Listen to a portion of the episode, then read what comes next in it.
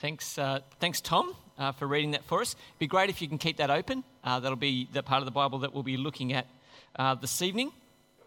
I'm going to pray and ask God to help us, and uh, we'll jump in. Heavenly Father, thank you. Uh, thank you again for the chance to praise your name. Thank you for the events that are before us tonight. Thank you, Father, for this chance to gather in this place. I pray, Father, that you would help us to be ready to listen Father, help our concentration. Give us energy and focus. Give us soft hearts, Father, and willing ears. We pray, Heavenly Father, that you might be at work here tonight to challenge and change us. For we ask it in Jesus' name. Amen. What's worth saying tonight, uh, we are going to ask you to change. Isn't that good? Not get changed, so that's okay. I think you look great. Uh, but we are going to ask you to think about changing your life. I'm going to present Jesus as risen from the dead. I'm going to say, if that's true, that should impact our lives. So at some point later in the service, I'm going to ask you to consider going, today might be a really great day uh, to make a decision uh, about Him. We've been running a, a, series for the last term. Uh, we've been asking people, Jesus is, how would you finish that sentence? And tonight we've got to, Jesus is alive which is pretty good and not particularly unexpected, on Easter Sunday. So that's what we're going to do tonight. Let, let me start with a little bit of audience participation because this will kind of get us in the mood for tonight. Uh, nothing's as certain as. Some people are into it. And some of you are wondering, I don't know what's very certain.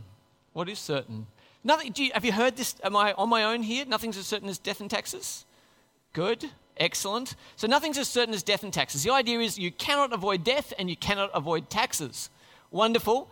Uh, except in our world, where at the moment we're trying to turn this upside down, and what we're saying is don't worry, you're forever young, and we won't talk about taxes anymore, we'll talk about tax cuts. Because I haven't heard a politician suggest since I think John Howard that anyone's going to put taxes up. All they're doing is cutting them. So death and taxes, not as certain anymore. You can live forever and you'll have less tax to pay pretty soon. Interestingly enough, when we have a look at the ancient world, we actually find that the Romans had a bash at connecting death and taxes. In fact, what they did was uh, they used to bury people uh, with a coin in their mouths to cross over the river Styx into the underworld. And so you were buried literally with a tax in your mouth in order to make the journey further onward. And as we look at the way other people did burial, most of the time they were trying to equip people for the next, uh, the next thing that happened after death. So the Vikings would bury you with a shield and an axe to get you ready for Valhalla, which clearly wasn't very peaceful. I don't know, it's so funny, isn't it? We, I, I, it's worth noting how profoundly Christian our views of the next life are, right? But here's a group of people you'll need your axe and you'll need your shield. Get into it. How wonderful, okay? For the Hindus, I was reading this week, uh, they place next to the dead a lamp to guide their souls through the darkness to their next incarnation. Christians, on the other hand, they get buried with. Sorry? Sunday clothes, in their Sunday clothes. Very good, Peter. But that we don't put any objects with them. It's quite remarkable. So everyone else is equipping people because they have in mind that there's an afterlife. But Christians, quite distinctly, aren't buried with kit for the next life on the basis you are ready because everything will be provided. It's really interesting. It's quite a distinction. In fact, if we have a look at it, uh, all of these other cultures, and in fact, most pagan cultures, did not bury their dead, instead, they burned them. They burned them. And they burned them to ashes. The idea is basically, it makes sense symbolically. I don't want to have a dead body sitting around, it's a bit inconvenient and unhealthy. So, what do we do? We burn a body, but what happens with the fire? Smoke goes up, doesn't it? And so we have this profound sense when we're looking at that somebody is being released and let into the next life. So, burning was the standard thing that people did with bodies until the Christians came along. And what do the Christians do? They bury people. What, why do we bury people? We bury people because we believe in a bodily resurrection. We believe that people who are dead will come to life again. They'll come to life again. And interestingly enough, uh, Romans, Vikings, uh, I don't know about the Hindus, but certainly the Romans and the Vikings, as they had engagement with Christians, changed their practices to burial. Quite amazing. So, this is a profoundly Christian thing. Now, it doesn't mean that Christians can't do cremations, which we do lots of these days, but the idea was we were sending a symbol to say we believe that the body will rise again. Well, there's a lot of things that people have believed over time. However, we as a society in general are in denial about death. We're in denial about death. Let me make the case.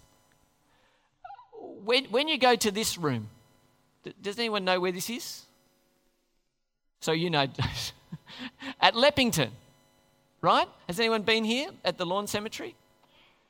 Very good. Thank you, Xavier. Xavier has. When, when you go to that room, and all of us will at some point. When you go to that room, you get face to face with the fact that our society doesn't do death very well. We just don't do death very well. The thing that we need to remember, despite all of our, our denials, is that we will all end up in that box. We will all end up in a box. Every single one of us. Whether it's out there at the lawn cemetery or, and I said this to the guys this morning, whether it's eventually in here. Every one of us at some point will end up in a box. And what happens in that room? In that room, mostly, you have lilies and lies.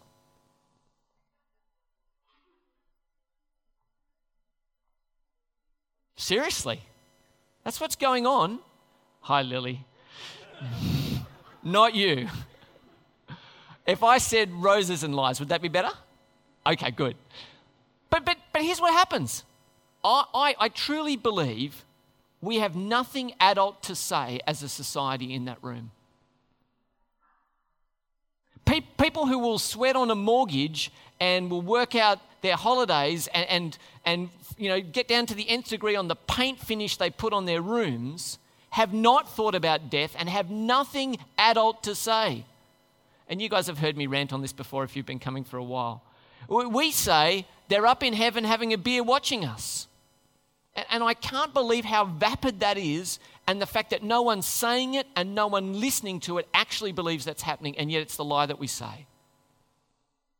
See, here's the thing who do we know is in heaven? Forget everybody else. Who must be in heaven if it's heaven? God. And here's someone who had no time for God in their entire life, and what we're saying is they're in heaven.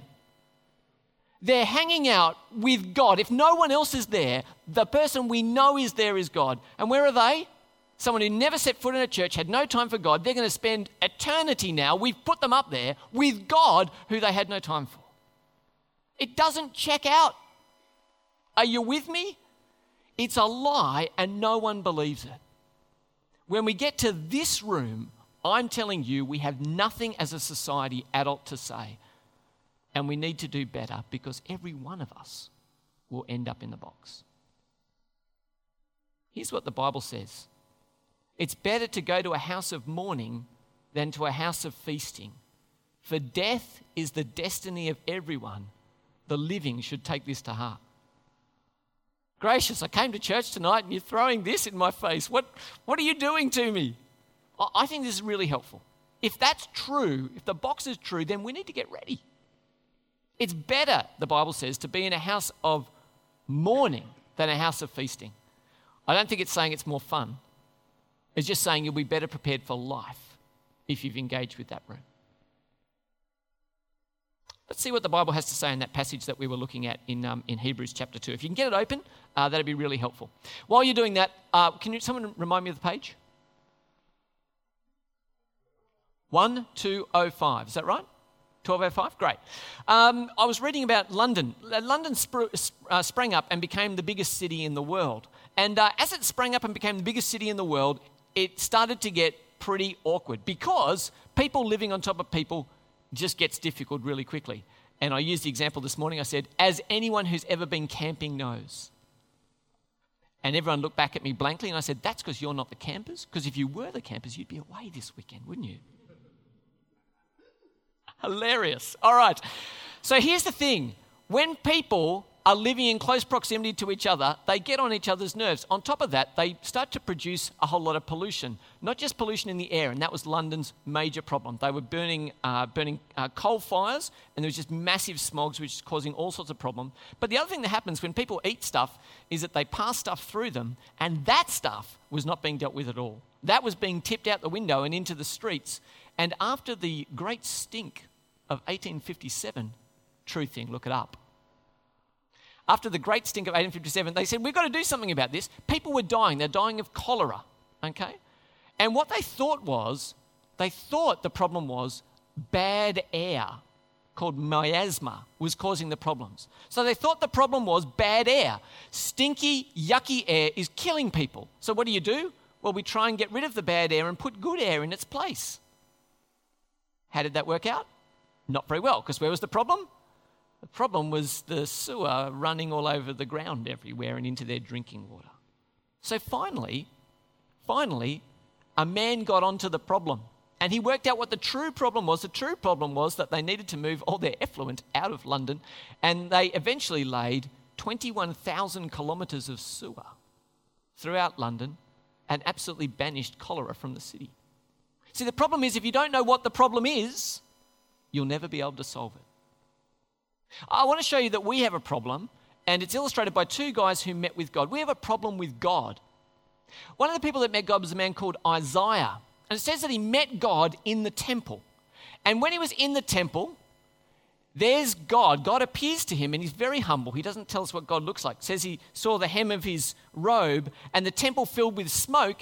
And in the presence of God, Isaiah said, Woe to me, for I'm a man of unclean lips and I live among a people of unclean lips.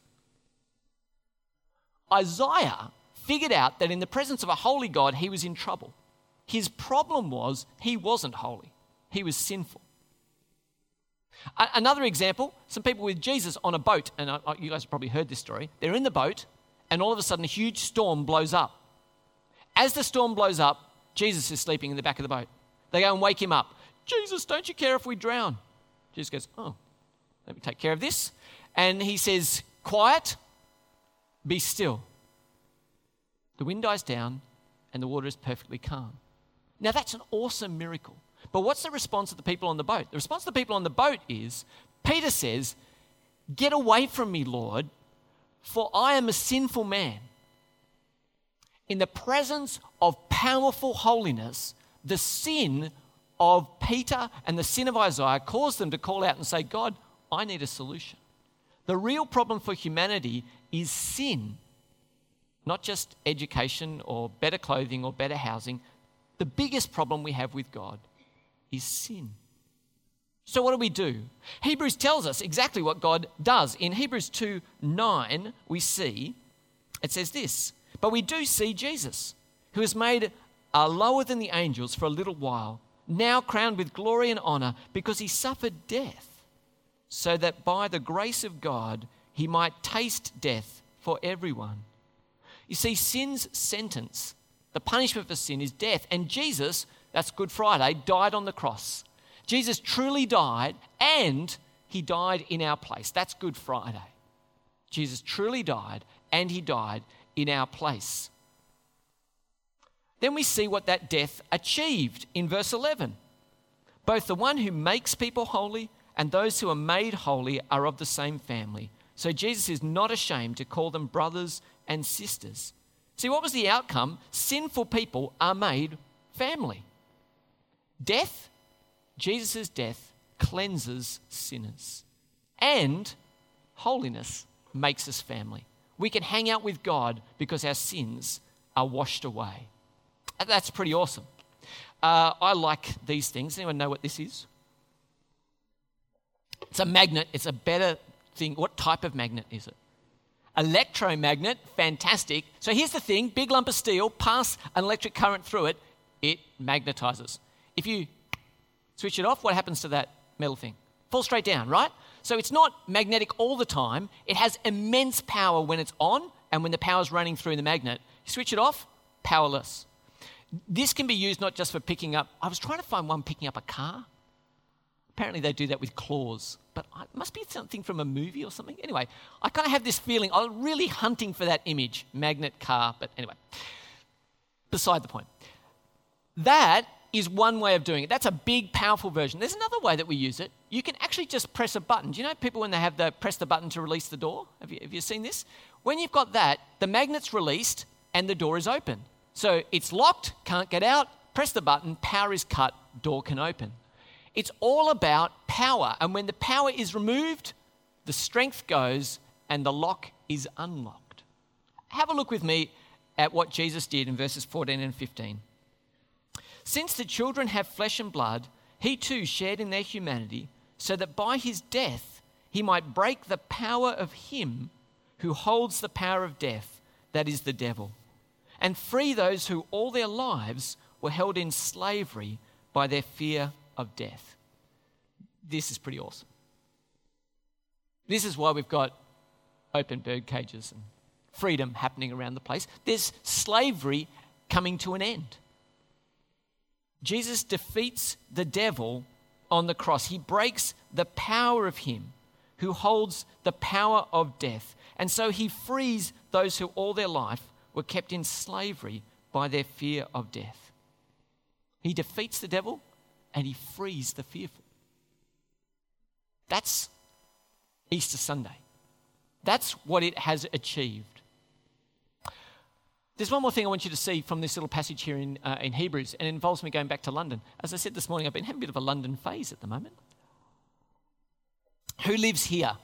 Does anyone know? Kids? Anyone know? Oh, Isaac's having a go. Yes, mate.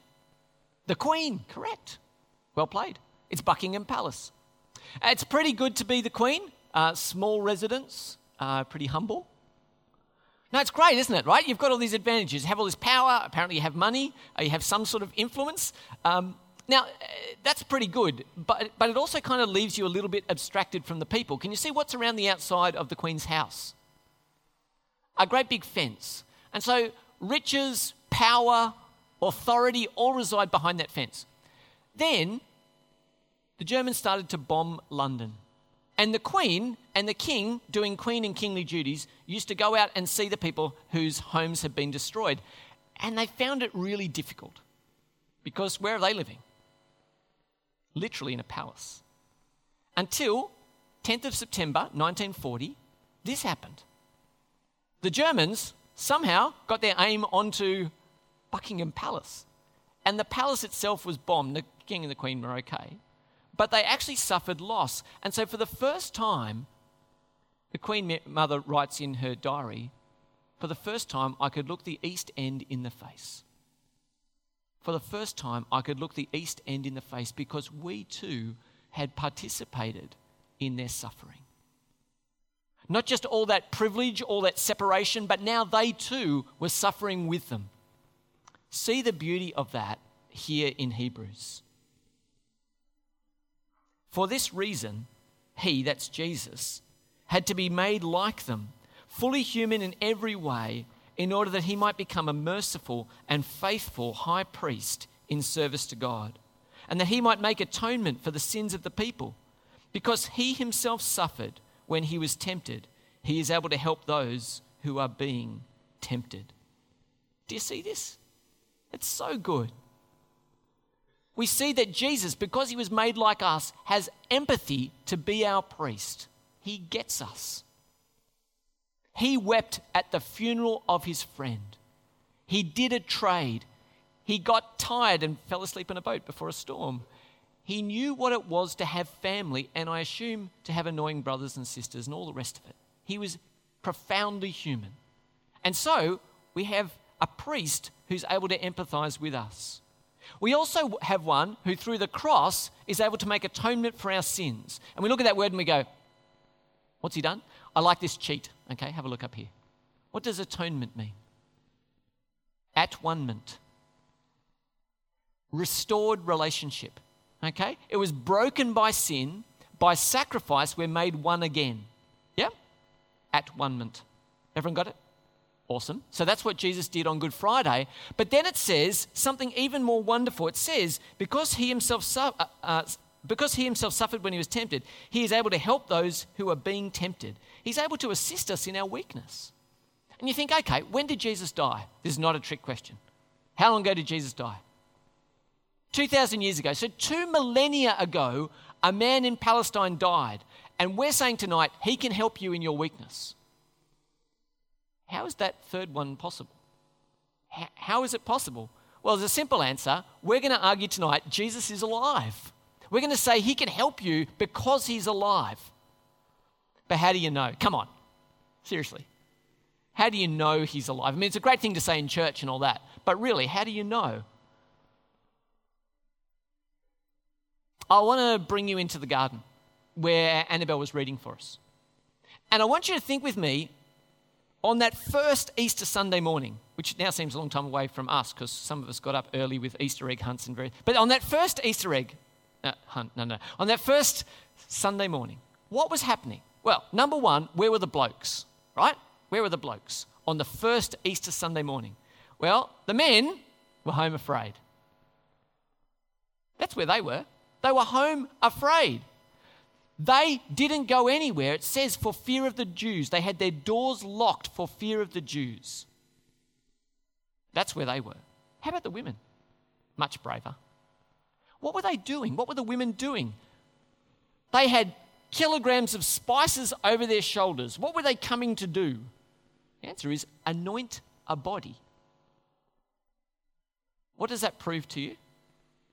What sort of body were they expecting to find? Yeah, good. You guys are all mumbling it beautifully. A dead one, right? You don't bring spices.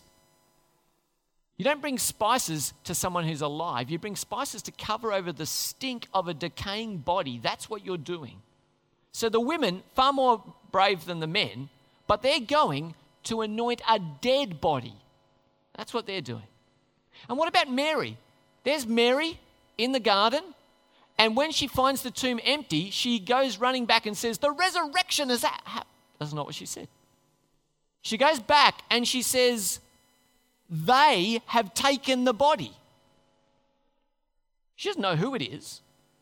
She doesn't know what's happened, but she says, They have taken the body. Just letting you in, that's a little embarrassing. The blokes are home, the women are anointing a dead bloke, and the woman who sees the empty tomb says, Somebody's stolen him. Here's some insight. You didn't discover skepticism about the, the garden. You didn't discover it tonight. You didn't discover it three weeks ago. Skepticism is in the garden on the first Sunday. Do you see this? They didn't believe it. The Bible says that Jesus told them three times he would rise from the dead, and how ready are his closest followers? They're an utter embarrassment. I'm not saying it would have been any better, but they are utterly unready for what they find in the garden. That's pretty striking, isn't it? If I'm writing the Bible and I'm making it up because it's all a fable, I'd cut that bit out. Let me give you four reasons to think further why it may actually be that Jesus is alive. Number one, I'll go through these pretty quickly. Number one, efficient Romans. Romans crucified a lot of people. Are pretty good at it. It's pretty brutal stuff. What did they do to Jesus before they crucified him? Anyone know? Sorry? They did that, but that was at the end. Yes, Ruby? Sorry? They made him die, yes. I poked him in the eye. Made him blind. What happened to his head? Crown of thorns? What happened to his back? Whipped. No, better than that. He was flogged, massacred unbelievably abused. He's abused, flogged, beaten around the head, crown of thorns. Then he is nailed to a cross through his hands. A spike is put through his feet. They hang him, they drop the cross into the hole. They drop the cross into the hole and they leave him there for hours hanging under his own weight. Now, you would die of exposure pretty quickly. But to get down from a Roman cross is not very easy. What was the charge above Jesus' head? King of the Jews. He was being punished as what? A traitor, a rebel against Caesar. Who were Caesar's boys? The Romans. Yeah? So someone is trying to overthrow your boss. Your job is to kill them, but wait on. How do you make sure the guy's dead before you take him down? In fact, in fact, we flogged him and nailed him. How do you make sure he's dead? What do you do? Well, you grab a great big spear and you shove it up under his rib cage into his heart. Pull it out, watch the stuff flow out, and go, yep, I think he's done. Now, if that's not enough, I'm saying to you, what Roman soldier would let down a Jewish rebel alive? None. Why? Because his own life would be at stake if he did it. I want to tell you the Romans were absolutely efficient at killing people, and there's no way that Jesus got down dead, uh, not dead, from the cross. Thank you. Good. Well played. So I want to say the Romans are efficient. Number two, I want to say that the Jews were jealous. The problem you have if you say that Jesus is alive is what happens next, right? So you go, no, no, no, he didn't really die on the cross. And I go, fair enough, fine, no problems. He didn't die on the cross. What happens next? How famous was Jesus?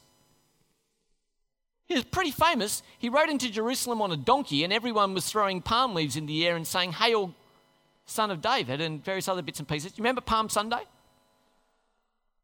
A few people recognized him, yeah? Let's say he lived. Who hated him enough to kill him? The Jews.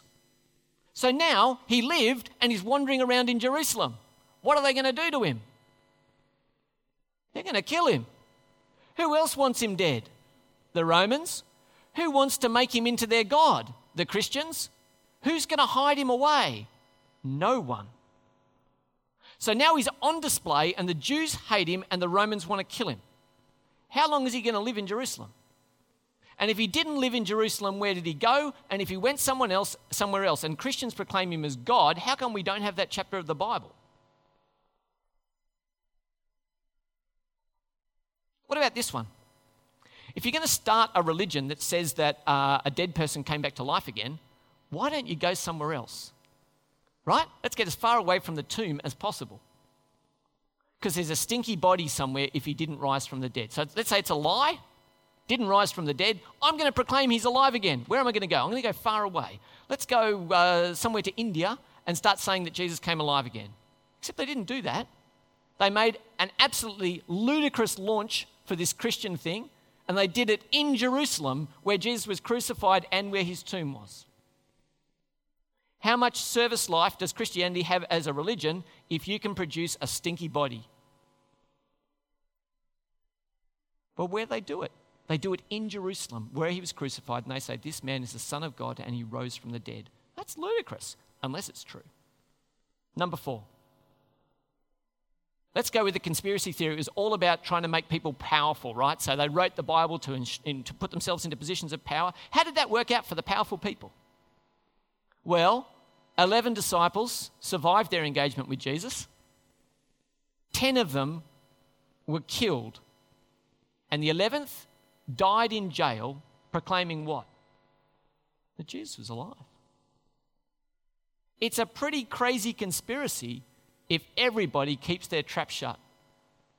Nobody let slip that they were doctoring the ball. Doesn't work out, does it? Trying to hide the truth. It never works out. Someone will always leak it, and you can't tell me that 11 people will die proclaiming a lie. It just never happens. So I want to tell you tonight Jesus is alive. He really is. At least it's the best account that I've heard of what the facts are. If you've got a better account, that's great, but do it as an adult. Come and join me at Jesus for the Curious and persuade me. I'm, I'm up for it. Jesus is alive. So what? Well, I want to introduce you to the most expensive bit of real estate in Sydney. Know where it is? I mean, we like real estate in Oran Park, it's pretty good. But where's the most expensive real estate in Sydney? Yeah, Eastern Suburbs Cemetery, here we go, or Waverley Cemetery, wherever this one here is. Uh, it's right by the sea there, and uh, I looked up um, how much a plot in Waverley uh, Cemetery is. And uh, for a body sized hole, because that's all you need, pretty good real estate purchase, right? Just this much land. Uh, one of those, you can get it for a 25 year lease, a 50 year lease, a 75 year lease, or the big, the big kahuna, a 99 year lease. Who doesn't want that? I mean, that's pretty good. How much is that going to cost you? Well, I'm telling you, if you want that little bit of land for 99 years, you can have it for the bargain basement price of $65,000. Get into it, hey? here's the thing. Here's the thing, right? Whether it's by the sea, which incidentally no one's enjoying the view. It's funny, I, I, I get it, like really, but seriously, no one's enjoying the view, right? So here's the thing you'll get your turn. Maybe not in Waverley, maybe not in the lawn cemetery up here, but you'll get your turn. Why does it matter that Jesus is alive? Because it makes all the difference on that day, all the difference in the world. Do you know what it is to fear death? My sister told me when she was growing up that she used to fall asleep crying about her fear of death, wondering what would happen after she died. Night after night, I never knew this as her brother. Night after night, she would fall asleep crying, wondering what would happen after death. And she told me it all changed when she became a Christian. She never had that fear again because she knew for sure what would happen after she died. Do you know that fear? Do you know the sin that you need to be forgiven for? And do you want that freedom that's on offer tonight? There's a wonderful uh, quote from a guy called Jim Elliot. He says, He is no fool. It's April Fool's Day today. I couldn't let it go. April Fool's Day. He says, He is no fool who gives what he cannot keep to gain what he cannot lose. If you hang on to your life, you'll lose it. Jesus says, If you lose it for me, I will give it back to you for all eternity. He is no fool who gives what he cannot keep to gain what he cannot lose. So tonight, I want to tell you Jesus is alive, and I think it makes all the difference in the world. All the difference in the world. And I want to just bring it home. I want to say Jesus is alive, or, oh, where's it gone? It's here, Jeff? Or, I, I, I did this this morning, right? But I, I, I think Australians like straight shooting. Is there for a bit of straight shooting? Jesus is alive, and your life has meaning and dignity and it will continue beyond the grave, or you're a bag of compost. If you don't believe this is true, if there is no life beyond this life, you're a bag of compost, delaying yourself becoming worm food. And that renders life hopeless and worthless, and I would say terrifying. I don't think, just like there's no society in the past that believed in the extinction of the soul, I don't think there are any actual humans kicking around who believe that nothing happens after this life. We have inadequate explanations for it, but we all have hope for it. I want to tell you today choose Christ, not compost. Choose faith, not fertilizer. Make a decision today to say, I'm with the guy who beat death. I want to live. And today I want to give you the opportunity to do that. It's a really simple prayer that we can pray. We can say, God, I want to know that assurance myself. We want to say thank you for sending Jesus to die on the cross. We want to say, I'm sorry for my sin. And we want to say, please forgive me and come into my life as king. Now, I said that I'd ask you to pray with me at some point, and this is that time. I, I don't know, it's, it's Sunday night. Are you ready to change your life? What's on offer is extraordinary forgiveness and confidence in the face of death. I'm going to give you an opportunity now to pray this prayer with me. I'm going to say some words, I'll leave some space, and give you an opportunity to repeat them in your own heart. How about we pray? Dear God, thank you for sending your Son to die for us. I am sorry for my sin. I know that I've hurt you and others. Please forgive me. Please come into my life as King. Amen. That's a funny thing. Often, uh, often um, my kids are here tonight. Hello, Ruby. Hello, Isaac. I don't use you guys as illustrations very much at all, but Bear with me. I think sometimes you can think that's too easy, right? Um, you just say some magic words and you'll get your eternity sorted out. Uh, when I ask my kids to say sorry, right? They can do this. Sorry. At which point I go, Oh, that's fine. You've done really well. Great, no problems. Do you think I accept that? No, I don't. So what do I say? Try it again. Sorry. Take a deep breath, look them in the eye, tell them why, and say you're sorry. I'm sorry, Dad. No problems. I can tell when it's real and when it's fake. And so can your Heavenly Father. They're really simple words that we prayed tonight. But if you meant them, they can change your eternity. What should we do in response?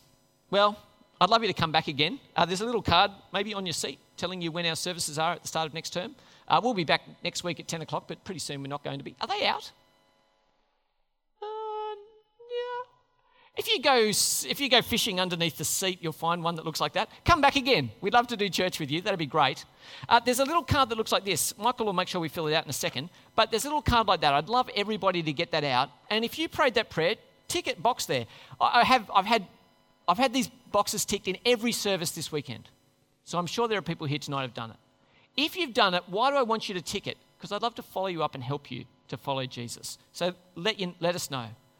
Uh, number three, you might want to come and do Jesus for the Curious with us, and there's a box to say that. And if there isn't on your card, just write, I'd like to do Jesus for the Curious. Let me know when it's on. That'd be great. And if you're here tonight and you know Jesus already, that's the best news in the world. Tell someone.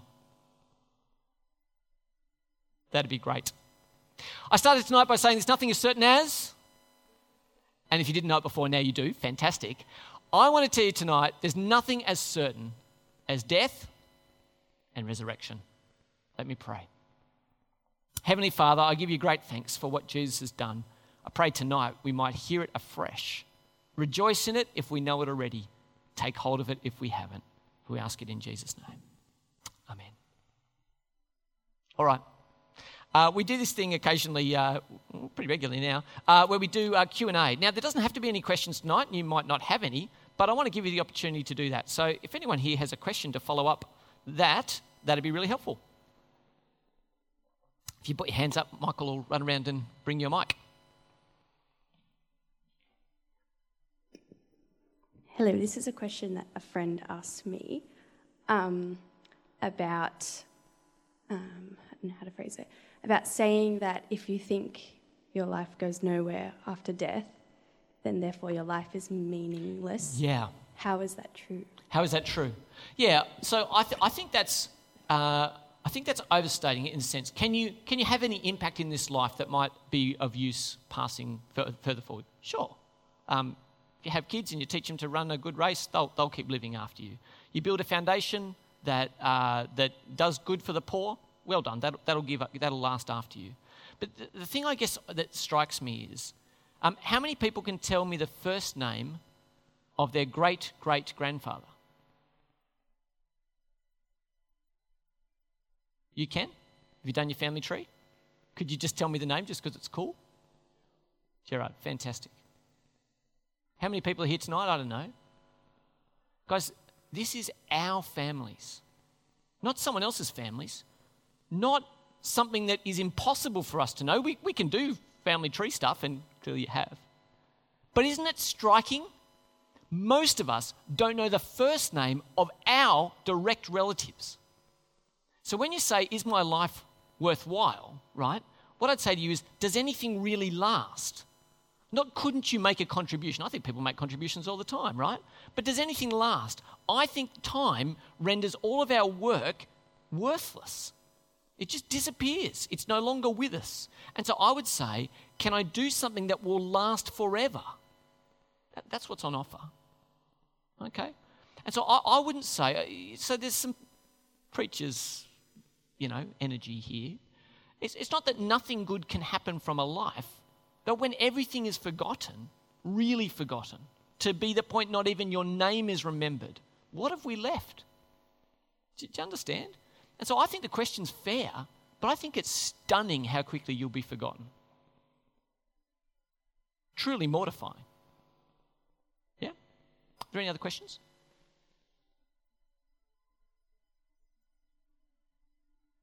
That's put a stop to it, hasn't it? Hey, but don't worry. You want to live forever? Talk to Jesus. Um, I'm going to sit down, and Michael's going to tell us what's happening next.